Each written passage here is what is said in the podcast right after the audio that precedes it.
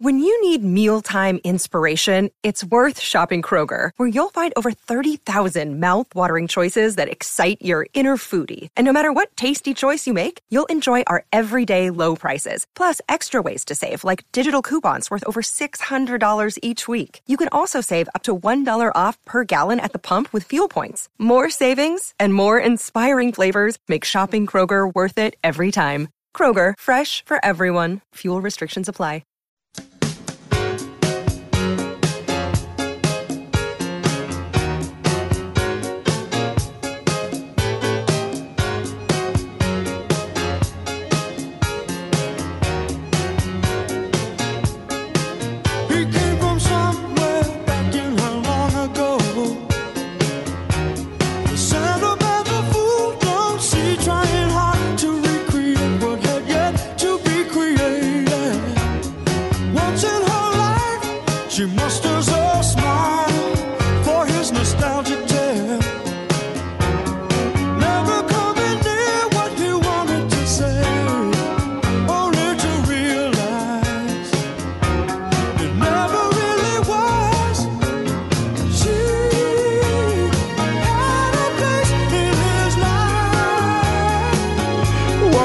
Don't Lie right here on 104 Now the Horn. Top of the charts Tuesday, one of my favorite musically themed days of the week. That's when Patrick plays jams that reached the top of the Billboard charts on this day in history. That one even had Harge doing a little karaoke in the break. That's why I had to go a little longer.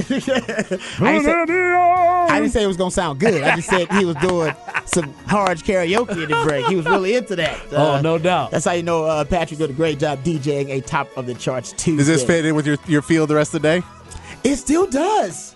I'm sorry. I, I, I got a vibe. I, I, I thought you were going to have like some kind of tie in that you had, but I got to say, I, I feel a vibe with the jams you put on today, even though there really is no connection at all.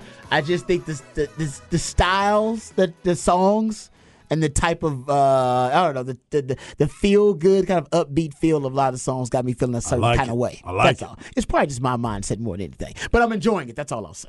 I'm enjoying uh, Top of the Trust Tuesday, as I always do. Uh, you can be a part of the show. Specs text line 512-337-3776. You also can hit us up on the uh, via Twitter verse. In the Twitter verse, my man Harge is at Hardball Harge. I'm at Rod Davis and Patrick Davis, the real MVP at It's Patrick Davis. All right, uh, we got to talk about the NBA playoffs. We'll review the games from last night and try to preview the matchups tonight because uh, there's a there's some more drama that's brewing for tonight's matchups between the the, the Suns and the Clippers because of the officiating Oh, assignments yeah. that has been given out, guys. Yep. Oh yes, the the uh, the Suns fans now, as have uh, Rockets fans before, I guess. Any team that CP3 has played for, actually, you got to go back. And this official and CP3, they have a history, and apparently their history now is a hot topic among Suns fans. So we'll get to that because that is a matchup tonight. I like Let- it. Let's review. Like I said, the, the NBA playoffs. They actually did have, um, I believe they uh, the ratings for the NBA's uh, first round of playoff games so far, just so far with the play and included. It had actually been a, uh, it's a 12 year high. Uh, the NBA playoff opening weekend, I should say, across ABC, ESPN, and TNT, most viewed in the last 12 years. Doesn't surprise me because it is really competitive, but they got a lot of great, salacious headlines in the postseason. We've already had players fighting. We've had Russell Westbrook going after fans, dropping MF bombs. We've had daughters of players uh, trying to, you know, taunt the opposing team when they're shooting free throws. We've had, and now we've had Draymond Green, all right, taunting uh, fan base and also stomping on an opposing player's chest, mm-hmm. uh, and actually trying his best to rationalize stomping on another player's chest. Never thought I'd hear that, but it's almost like an SNL skit about Draymond Green. It definitely is that. It's just no. It's Dray- he, Draymond Green went full on Draymond, and uh, you guys know you can't go full on Draymond. Fifty, you go fifty half Draymond. That's all right. Seventy five percent Draymond. You go full on Draymond, then you can expect to get ejected out of the game, and that's exactly uh, what happened in this matchup. And the Sacramento Kings guys up now two. 0 in this series over the Golden State Warriors uh, with the 114 106 win in game two. It is the first time in the history of the Steph Curry uh, Klay Thompson since their e, this era that they've been down 0-2. As a matter of fact, they haven't been down uh, 0-2 since 2007. That's 27 straight playoff series avoiding getting in a 0-2 hole. Uh, but now that's where the Golden State Warriors find themselves, and they are the fifth defending champion to fall behind. Uh, 0-2 in a first round series. The four previous defending champions who fell behind uh, 0-2 in the first round lost, and three of them were swept. Man. Broke out the brooms on them. Yeah. Uh, that's to Patrick's point about this team not looking like they have that that hunger, that, that competitive sickness right now about them. Certainly looks like Sacramento. Uh, they like they're out. They're out for blood. Yeah. They're trying to put their foot on the throat of Golden State. But these games have been there for the taking late in clutch oh, time. Oh, my goodness. It's just surprising that the most clutch team has not been Steph Curry's Golden State Warriors. They've actually been De'Aaron Fox's Sacramento Kings. Talk about him. Talk about him. That's that's the surprising thing. yeah, exactly. And I'll admit, I and I thought I was wrong about Sacramento. I really just didn't know anything about Sacramento. And like that Shaquille O'Neal meme, I'll admit, like, hey, uh, I underestimated your abilities and your skills. I did not know you had I those skills. Yeah, I didn't know you had those skills. I underestimated the skill, the talent, the depth of Sacramento. And like I said yesterday, the product, it's just a fun product to watch, too. Yeah, it is. It's definitely something to watch. And whether they start off fast or slow, they always find a way to get turned up in the second half of the game. Mm. They can come out and play four quarters of great basketball. They can come out and play two quarters of great basketball. But it's going to be high level, high fun basketball to watch because they get up and down, they execute. And for those that don't know who De'Aaron Fox is, you are getting to see it on the grandest of stages because we know the games are late. We get it. We understand. But you get a chance. People try to stay up to watch Steph Curry. They Yes. want to Oh, see yeah, yeah. Steph He's a Curry. must-watch television. Exactly. Yes. So when you are on the same court with him, they're getting a glimpse of you too. And you are matching shot for shot, play for play, steal for steal, excitement for excitement. You're not doing the shimmy, but you're making some things happen. Mm-hmm. And at the end of it all, you lighten that beam, baby. You lighten that beam. I mean, it's just so much fun because people are starting to see. I've been to Sacramento. It's not that great. It is not that great of a town. I played out there. But you didn't get to see the beam. I didn't get to see the beam. didn't You, know why? Because the beam wasn't prevalent. Because you, know didn't go I'm there when Chris Webber was there, and they ain't been Exactly. good since. And what were the brothers that were owners of that? The that- Maloof brothers. The Maloof brothers. That's That right. wanted to move the, team to Las. casinos. Yeah, they wanted to move the team to Las Vegas. That was That's kind right. of the long term game plan. They were ahead of and their then, time. And the NBA was kind of trying to be like, we don't want people We don't buying wanna buy- teams Yeah, specifically exactly. to move them. That's not a good precedent to set. So they ended up and it got sold, and now the new guy hasn't had a ton of success, but he he I don't know who thought up the beam. But That's great. solid. It Yeah. works. No, it's a, it's a, it's a, it's a kind of a culture, a cultural signature. for them, Exactly. that beam thing. It, it is really good, but they have, they've built this, constructed this roster the right way. You talked about it, Patrick. They, it, it was kind of the long game with the way they constructed the roster too. Yep. Um, because I guess because they had that luxury, like nobody expected anything from the Kings. Not at they all. Had the longest playoff drought in North American team sports prior to this season. So yeah, not a lot of expectations. And you know, it, it feels like it came out of nowhere, but this has been something that Sacramento's been building towards. So we do got to give them props. But yeah, man, they are a they are a really fun product to watch, and now people are figuring that out. Uh, and I think that's a big part of why the ratings are up. You talking about it, Harge? People are tuning in for Yeah. uh, you know for Steph Curry and, and the star power and the celebrity, but then they go, damn. Sacramento teams, that's a good team. Well, It's and a fun you- team to watch. If you look into what they did this offseason, you should have known that they thought they had something because this was where everybody expected them to take uh, Ivey and Yep, basically yep. trade De'Aaron Fox and say, "All right, you tried it with De'Aaron Fox. He's not a, he's not a playoff player. He's just fun to watch, but he's not the playoff. Go get Ivey and reset that clock again in in Sacramento and go. Hopefully, you get that top guy and you can go play." They thought, well, Sabonis got hurt some last year. We think when he gets back and healthy, that we've got some pieces. We're going to sign Malik Monk, who's been playing pretty well in this series as well. They think they were a lot closer than other people did, and it turns out they were right. So they had confidence in what they were doing and, and stayed the course when a lot of people told them to trade De'Aaron Fox during the offseason and take a Ivey, who I mean was in Detroit. Detroit's just bad this year. Cade Cunningham got hurt, but it they made the right choice because they were their clock was a lot closer. and they're in a very good position now because you got that. You won two at home. You just need a split.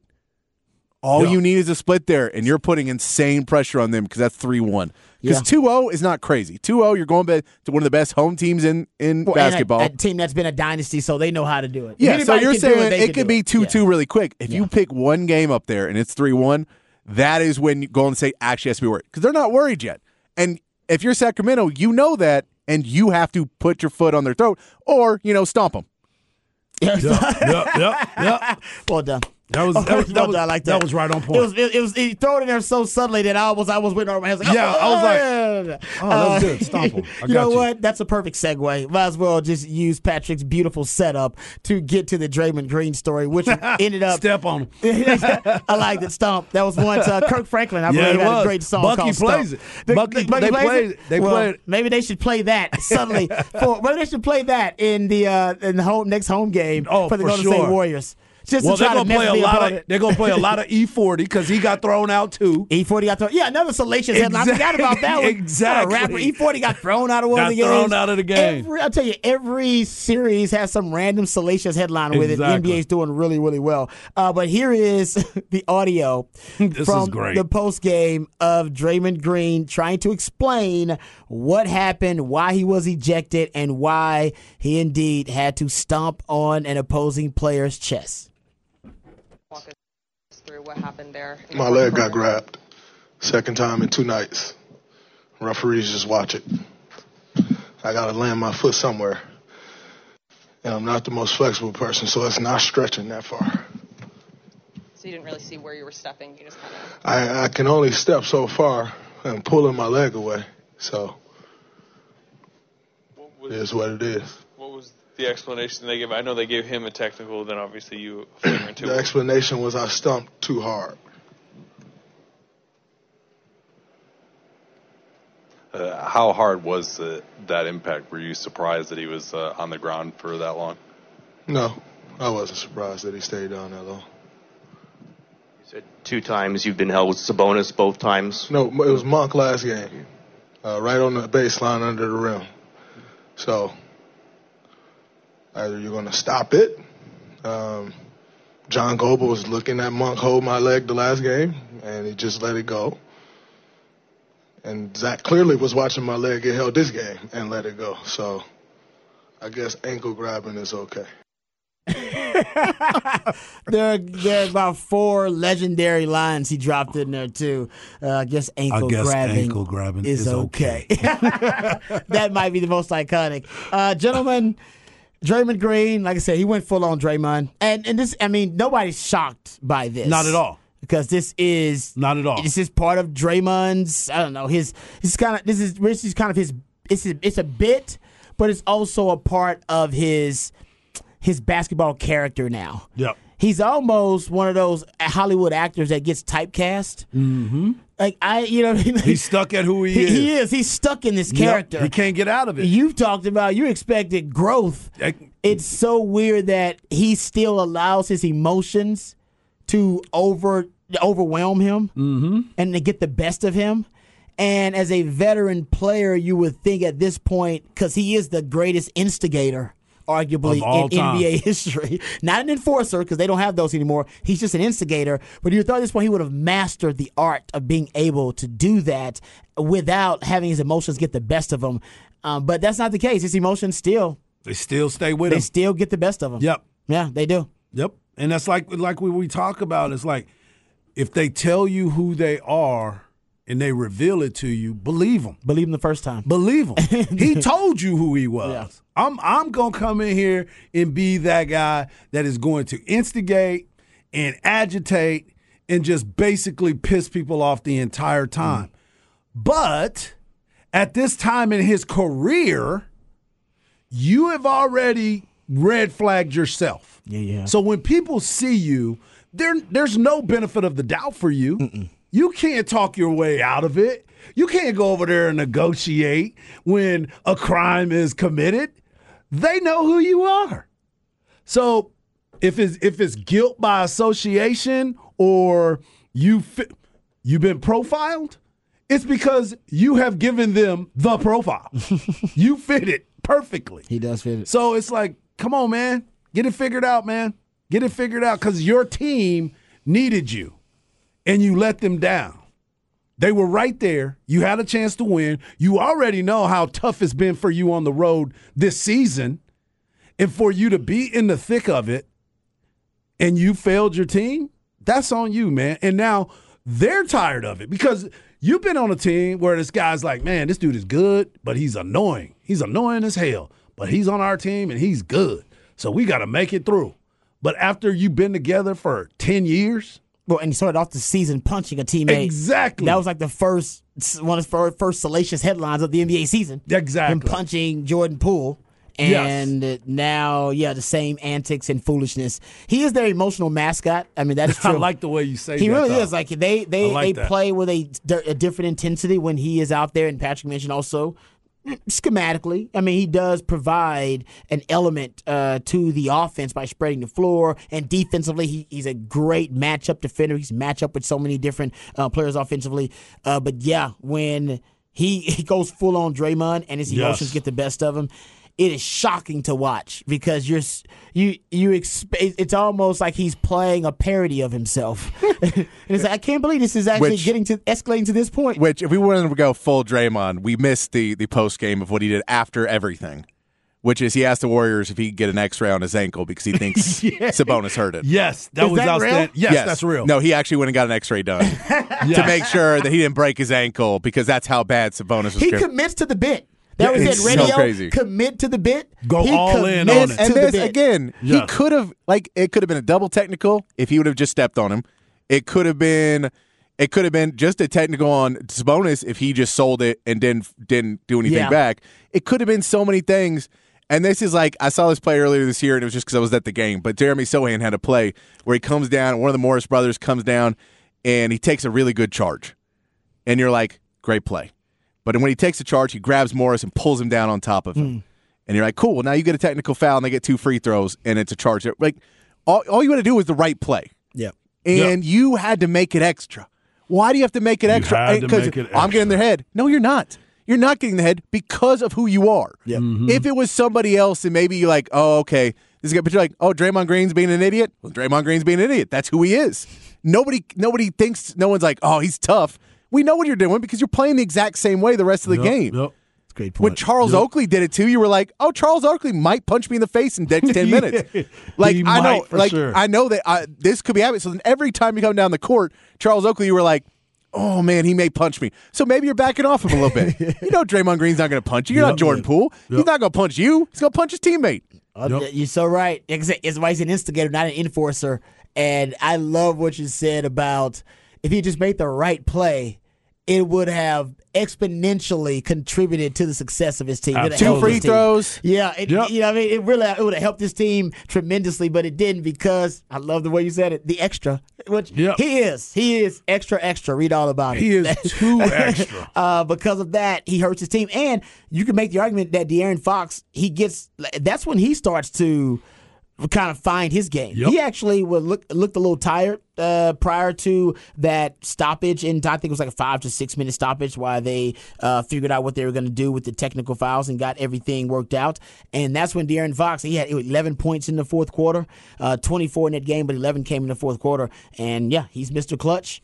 And uh, Draymond Green, once again, I mean, I know he at, sometimes these bits they do help his team, they motivate his team. I do get that. Uh, this was not one of those times. Timing is everything with the bit. If it was in the first half where your team had a lot of time to recover from it, it might be something good. If it was at the beginning of the second half, it might be something good. But you're in a position where your team is down four in a crucial moment, clutch time moment, and you brought up the numbers. De'Aaron Fox is one of the most clutch time players Oh, he's in the league. He's leading the NBA in yes. clutch in clutch points scored. Right. So when you look at that, and that's what you're up against, but most importantly, you're in the playoffs now.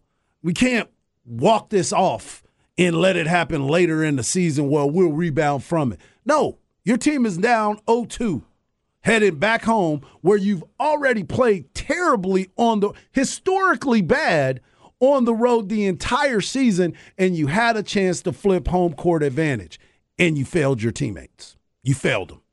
Yeah, uh, that's why everybody expects a big bounce expects a big bounce back game from Draymond. I will say he, he does have a great bounce back factor. After, But- after he has a very disappointing showing, usually But what's not your all ba- the time. what's your ba- what's what do you Well, just- equate was that to? Because really he's not going to score points. not being a disaster and hurting your team, ma- making positive, more positive plays than negative ones, and yes, you know, obviously being a factor in rebounding on the boards, but being a defensive factor. You're right. Points, I don't know about that. That's not the Draymond you get anymore. That's a lot of added bonus stuff. But I do think you'll get a, you'll get a Draymond focus with a better attitude. The, the Draymond with an attitude that's all about helping his team. That's the Draymond that's you know played for it was a key figure on championship teams For sure. uh, the selfish part of Draymond that wants to be the center of attention at times, and I think that's when his, his emotion overwhelms him and he forgets all about Didn't he kick? the team and the situation. didn't he kick Steven Adams in the ding ding? Yeah.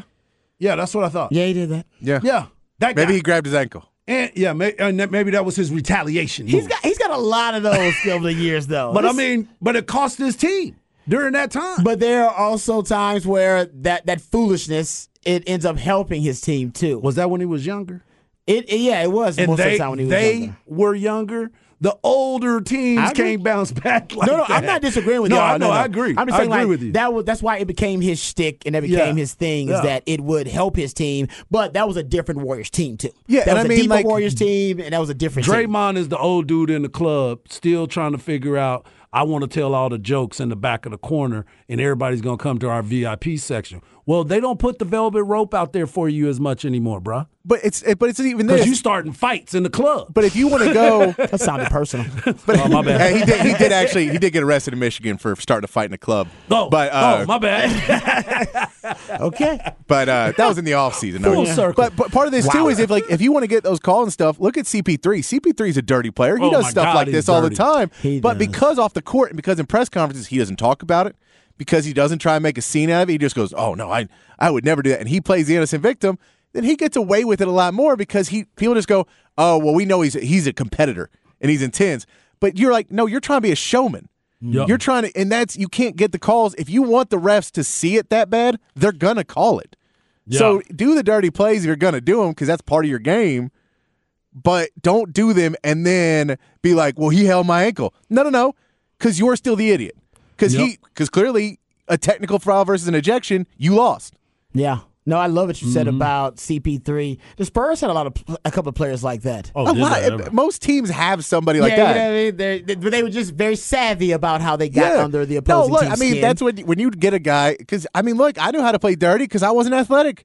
And if someone's faster than me, I have to be able to stop you, and I can't physically do it. So I have to like that. That's a way you play basketball. I get it, A- and it's but it's a sense of you have to then not try and make it as blatantly obvious. You can't have both sides. You can't you can't step on a guy and then jump five feet in the air to try and get the call. You have to. You've got to do one or the other. Yeah, Right. No, I'm with you. It's uh, it's, it's unbelievable to actually see him as a veteran, um, still with these same kind of antics and hijinks uh, that he actually had to, you know, eh, that he basically showcases a young player. And we all thought that's part of him. He's just immature. He's immature. It's not immaturity. That's Draymond. No, and, Yep. and what's funny is. is. I don't know who he's going to get on this Kings team because this Kings team doesn't really have like that guy. They don't react that way. like Yeah. they Domantas Sabonis is a more physical player. Like they've been going at it, but he is definitely not a guy who is a reactionary. I'm going to start a fight guy. You know what I mean? Like they don't have that guy. Fewer N- NBA teams do. Memphis Grizzlies have all of them. Yeah. yeah, yeah. They got like But like you know, like Stephen Jackson was that guy that you're like, oh, Yes. I can do something in this game. In the next three games, I'm going to own him. yeah. So there's guys like that where it's like, you know, I, and he may come and kill us. He may put up 50 on us the next game, but he, he's going to be coming and shooting the ball 20 times. I know he is because now he's mad. I don't know if the Kings have that guy on this team that's going to come back in the next game and be like, oh, I got to prove it. I Uh, think they're just going to try and win the game. Yeah, and the Kings. I know and the Golden State Warriors are a good home team. They're thirty-three and eight at home, uh, third best home record. But Sacramento actually better road record than they have a home record. They're twenty-five and sixteen. That's the best uh, road record in the West. Say that five times fast. Yeah. Uh, I won't. so that is a really interesting series because yeah, it, it's a it's a must win. It feels like Game Three for Golden State. right? I mean, Yeah. we, we feel Yeah. like if, if they don't mean, win game home. three, Oh, it's a wrap. It's a wrap, right? It's so a wrap. it feels like it's a must win, which is why it's going to be. Oh, it's going to be a, a really. It's going to be a high. The ratings are going to be through the roof. It's going to be a highly rated game. No and don't question. forget, E40 wa- was thrown out. So is he going to be allowed to go into Oh the- yeah, he's going to be definitely allowed in in Chase Arena for sure. He's going to be able to Oh go. yeah, he's to, a Golden State He's fan. a Golden Yes. State fan. Okay, I I'm sorry, mean, I you haven't know- been keeping up with E40. Yeah. Hey, you know it- how good this you know how good this series is? Is they're bumping Suns and Clippers to NBA TV on that day. Whoa. Because they're both playing on Oh, yeah, they're both playing and Thursday Coast, night. and They're yeah, both sure, playing West that Coast night, slots. but NBA TV will have Kings Clippers. So you're knocking you're knocking Devin Booker and CP3 and Kevin Durant and Kawhi Leonard. Those are going to the, the B channel. They're going to the B channel. That, if you know you what? got it. And I well, I don't disagree with it because, like I said, it's a must-win game, and Yeah. you got a lot of star power. And I think they're getting a lot of positive feedback about watching the Kings. Yep. People are like me who've never seen the Kings. Are like, damn, this is a fun team to watch. Very I can fun watch team more to than the fourth quarter of this Sacramento team. Exactly. Um, okay, uh, real quick before we get to If you stay up long If you enough. stay up long enough, that's true. Some of the old Bucky Godbo probably missing some of that. I agree. Uh, speaking Not of, if you take Blue Chew. glad you're still getting it. in. I'm so glad you're still working hard for the Blue Chew people. He's still getting in because he got Blue Chew. Yeah, there you go. oh, well done there, Patrick. Well done. I got to send that in. Okay, real quick before we get to Rod's rant the day, CP3. You just talked about the matchup of the uh, the the Suns and the Clippers. Well, CP3's teams um, apparently wh- when he's played on teams in the postseason, when he's had Scott Foster. Officiating Uh-huh. one of his playoff games, and Scott Foster will be officiating the game tonight. He is two and seventeen straight up, and two and seventeen against the spread with Scott Foster officiating his playoff games. He is zero and fourteen in his last playoff games 0 and 14. that Scott Foster has officiated. Starting, uh, the most recent was April 19th, Wow. 2022. The Pelicans versus the Suns, 125 114 loss. And if you go look at like the thirteen game losing streak, his teams were favored in eight of those thirteen playoff games, playoff uh, those consecutive playoff losses. And there was a tweet that came out today that I guess somebody might have had a parody account that it was Scott Foster saying, I can't wait to see you tonight, CB, uh, CP3. We hope we'll have a lot of fun. The, the odds aren't in your favor. They are not in his favor. Can you explain this, Patrick? You watch a lot of NBA. Is it is it that that that uh, contentious between these two? Yeah, I mean, Is it obvious to tell that Scott Foster does not care for him and he does not care for Scott Foster? Scott Foster just likes to make calls. Yeah. Like i i if you ask most players, he's just well known, and well known refs are not a good thing. I totally agree. Yep. That's a great way of putting it. Yep. well-known refs. That means they make it about themselves. They're doing too and much. every sport has got those well-known refs. Yep. It's like, come on, man. Yep. All right, uh, let's get into Rod's rant the day. We're going to talk uh, more spring football. I actually watched the spring football game again. Uh, got a couple of things that I noticed, a couple of observations, and we'll talk about that coming up on the other side right here on Ball Don't Lie. I want to put on the horn. I'm as mad as hell, and I'm not gonna take this anymore. Find out what happens when people stop being polite and start getting real. You ain't keeping it around. My God! Okay, it's happening. Everybody stay calm. What's the Oh, you've procedure? done it now. What's the procedure? It's time for Rod's rant of the day. Hold on to your butts.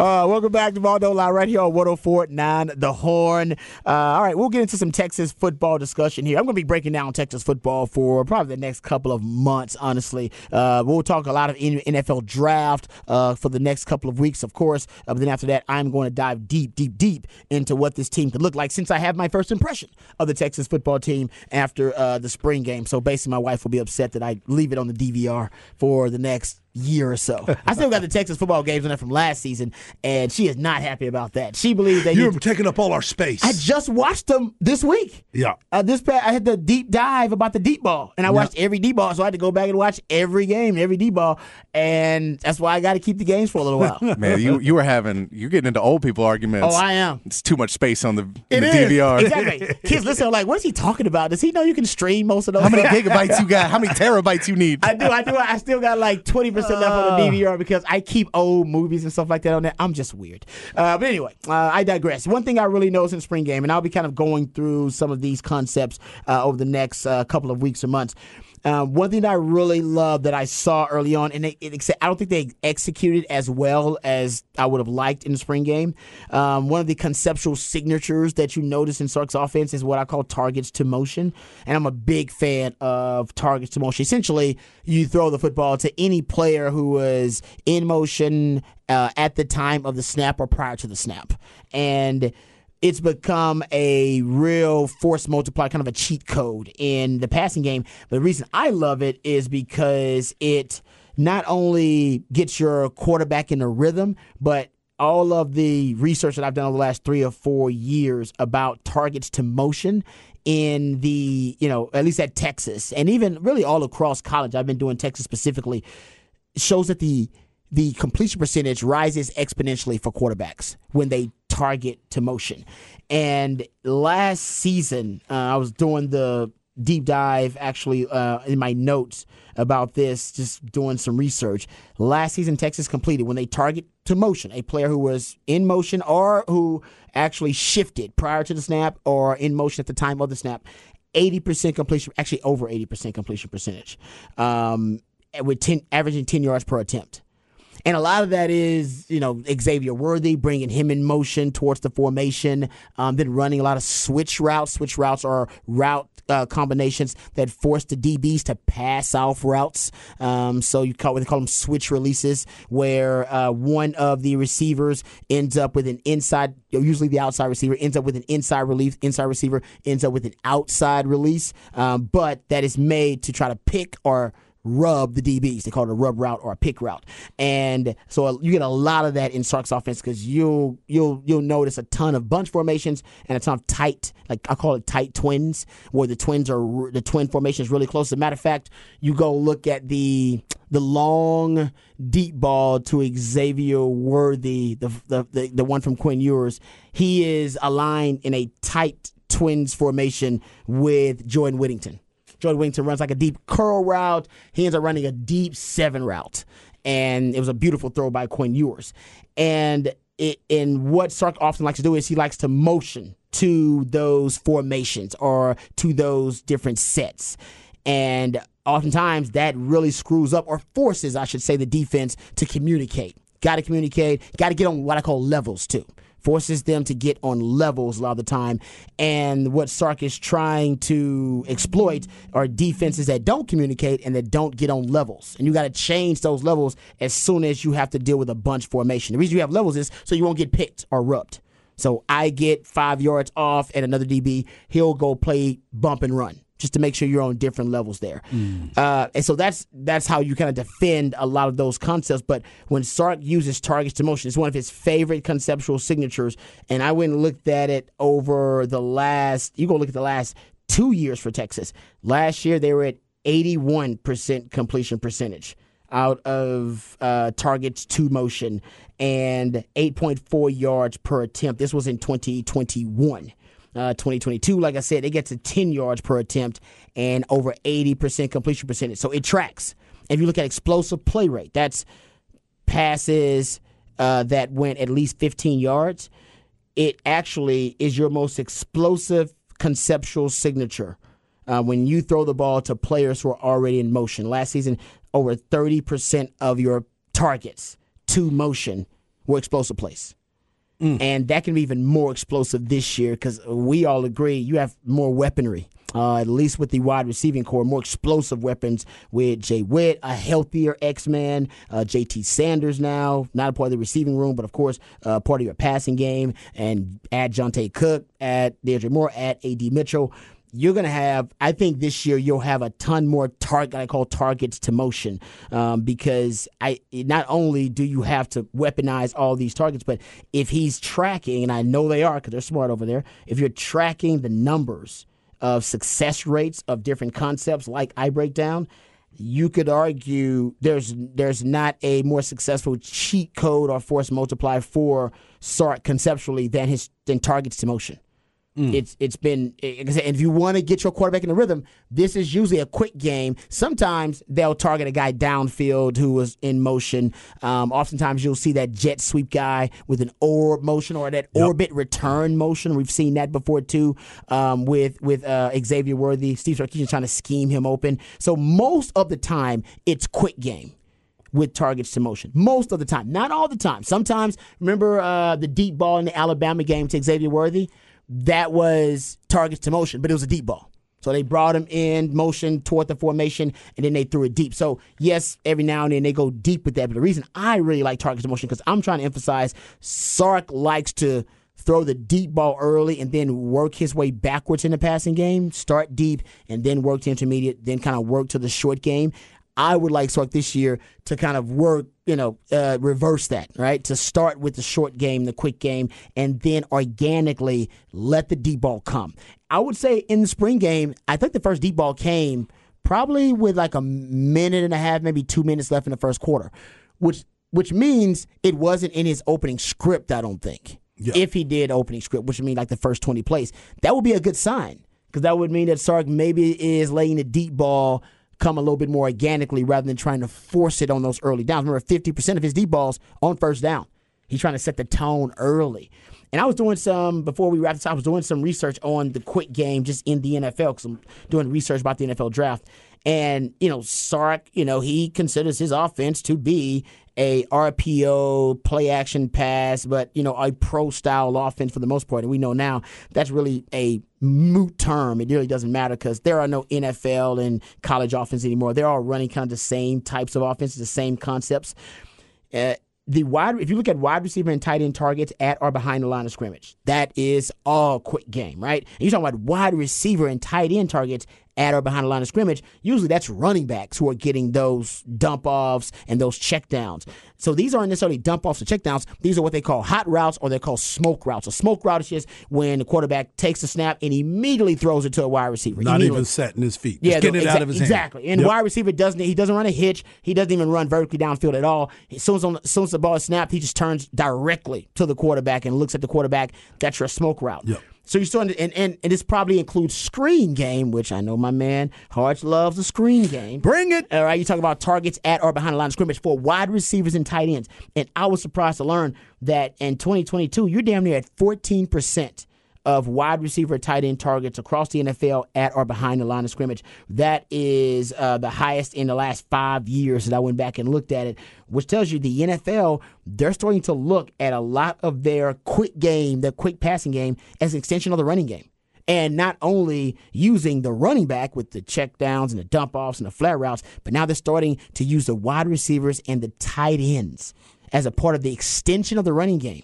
And that's what Sark could. I mean, this number for Sark should be pretty high too this year because I don't think your running game is going to be as dominant as it was last year without Bijan and Rojo. I'm not jumping out on a limb there. I think anybody could uh, to jump to that very safe conclusion. It's to take. It's going to regress a little bit, but as your running game regresses a little bit, your passing game could exponentially improve. And if you are going to have a passing game that ends up being the identity of your offense because you're building it around the strengths, then you want to insulate the pass protection with with different um, concepts like quick game, just things that will still allow you to move the football, throwing the ball. If your pass protection isn't holding up, that's okay. Doesn't completely have to dismiss your identity if that's the case. Or if one of your wide receivers or one of your weapons is taken away. And this year, if they want to take away a weapon, Sark should invite them to take away a weapon. They want to take away X Man, please do.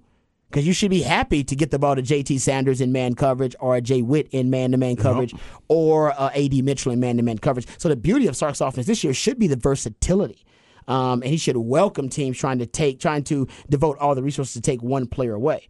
But just to show you that if Sark this year starts to utilize a lot of those weapons on the perimeter and on the outside as extensions of the run game, the wide receiver screen game is going to be big. I heard Quan Cosby talking this morning on B and he said the 08 team basically that's all they did. They didn't have a great dominant run game, and their wide receiver screen game was the extension of the run game. You can learn from Um, your past. Yeah, Jordan Shipley, and he said I want to say the number was he said they averaged. Man, I want to say the number was like eight yards per uh, wide receiver screen thrown or completed at that time because they were they were really it just they were really uh, great at executing that wide receiver screen. And I remember it too, just thinking about it. And Quan Cosby was great once the ball was in his hands. So was Jordan Shipley to get those YAC yards. So this season. Um, don't be surprised though if, if that is kind of the route that Texas goes with targets to wide receivers and tight ends at the line of scrimmage, especially that screen game and especially the the quick game. Um, All right, well, we come back. We'll get into the NBA player survey by The Athletic. Um, we'll get into who they think the most overrated player is in the NBA, the worst official in the NBA. Uh, we'll talk about all that and more from the player's perspective. All that right here on Ball Don't Lie, 104.9 The Horn.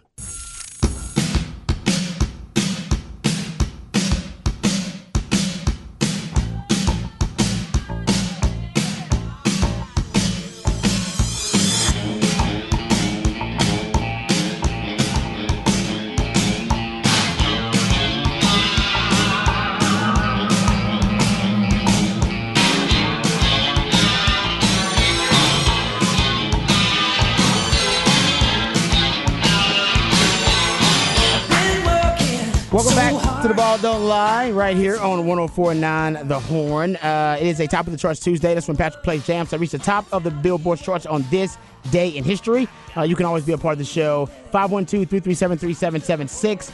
I want to get to this NBA survey just really quickly. Uh, the Athletic provided this uh, NBA survey. It's a player survey, anonymous player survey, by the way. Um, and they asked different players uh, questions about their NBA experience. Who's the most overrated player? Who's the best defender? Who's the greatest player of all time? Who's the worst ref? These are among the questions that were asked. Who's the most overrated player? Uh, when the players were asked about this, and I believe they had out of uh, 54 votes, Trae Young was the only player that specifically got enough votes uh, to to to basically lead this thing, 14.8 percent, uh, which is damn near double uh, what the second highest uh, specific player got uh, in the most overrated player question. Julius Randle got second, but other, by the way, had had the most votes. Others voted. Other players voted for other players who are not listed here. I should say, thirty-two percent basically of the players picked other. But Trae Young considered the most overrated player by those who were surveyed. For those that are wondering, it's Trae Young, Julius Randle, Pas- Pascal Siakam, Jimmy Butler, Rudy Gobert. I think Rudy Gobert would be a lot higher. As being overrated? Yeah, as being an overrated player. He's- I like him as a defensive player of the year, but he's getting to that point now where be, he's becoming more like Draymond Green. People just don't like him. Why is Jimmy Butler on this list? Is Jimmy Butler Because? Jimmy talking Yeah. about Jimmy. Who, Yeah, who, 'cause rate- Jimmy- who rates Jimmy though? Jimmy does. How about Jimmy rates Jimmy? Yeah, Jimmy rated I- himself. Because he is. I mean, he's what he's the best the best player on Miami, and people think Miami's a, a championship caliber team. So if people other people look at that and go, well, we don't think Jimmy Butler's a championship top guy. So we, you know, people Okay. seem to think he's bigger than he is because he says he is. All right, I don't. I understand the Trae Young one. I get that. Yeah. I get that one. Uh, the Jimmy Butler. Uh, I, I like I said, only reason I put Jimmy Butler on this because I don't think I rate Jimmy Butler that high. I think he's oftentimes un, like Underrated. underrated and underappreciated. But uh, I, I think there was a point in his career when he was underrated. But and now then, and then getting all that he's starting to go down a little bit, and he's if people think that he's still the same player he was that's fair. At those times, and now you're like, all right, well now you still think he's that. That's true. And he speaks of himself in third person. I imagine. I Oh, think Jimmy gonna do what Jimmy gonna do. Jimmy gonna do what Jimmy gonna do. Jimmy gonna grow his hair out long.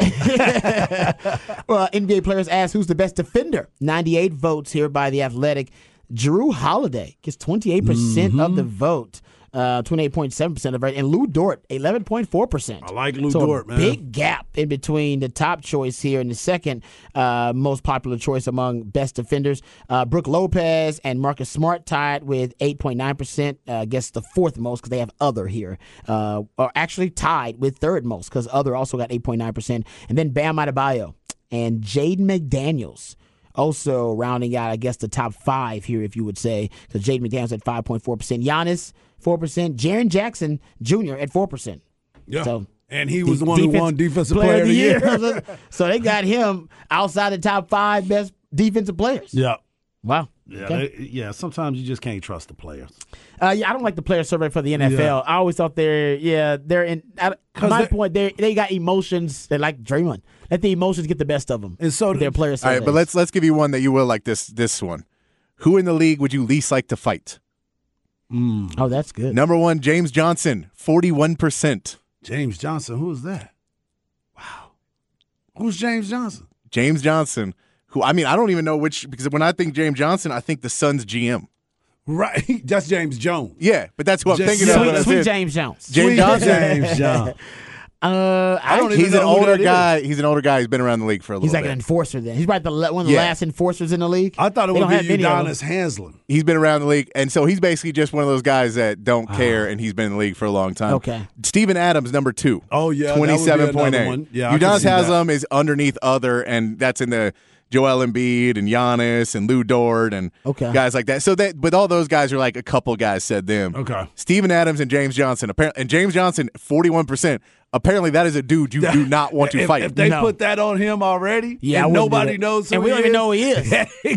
That's even worse. Like we don't know who he is, Yeah. and it'd like he's he's getting that kind of kind of vote. Yeah, Yeah. you don't want to mess with that dude. and then, uh, which current coach aside from your own would you most want to play for? Guess, Oh. guess who's number one? Uh, is either Pop or s- like No, I want least want to play for. No, Papa most. Kerr. Most. Which would Papa. you most want to play for I'm other gonna, than your own coach? I'm gonna go Pop or Kerr. Pop is one, Kerr's two.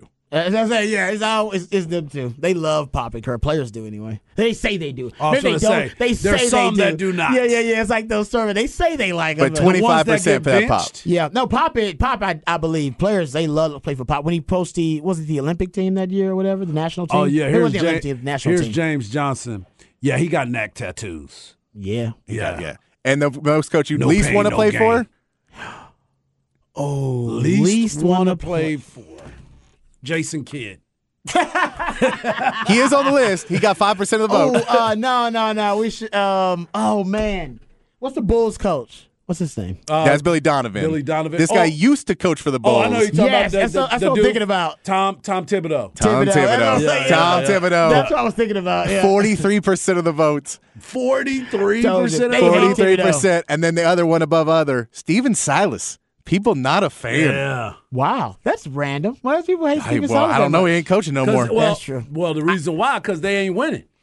I get, but So Thibodeau, Thibodeau's notorious for like overworking players Oh, and yeah. taking the regular season way too seriously and not into load management, that kind of stuff. He's So- definitely not. He's, He's an not player old friendly. school And defensive look, we minded know coach. who's the worst ref. Scott Foster. I know, yeah. A high percentage of that vote, twenty-five percent.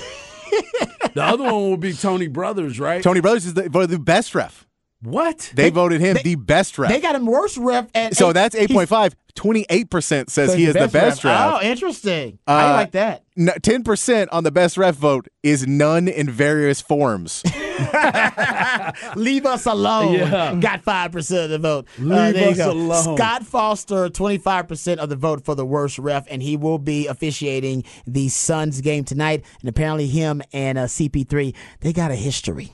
We'll come back and talk about that a little bit. Uh, also, get into some NFL news notes and nuggets right here on Ball Don't Lie. One four nine the horn.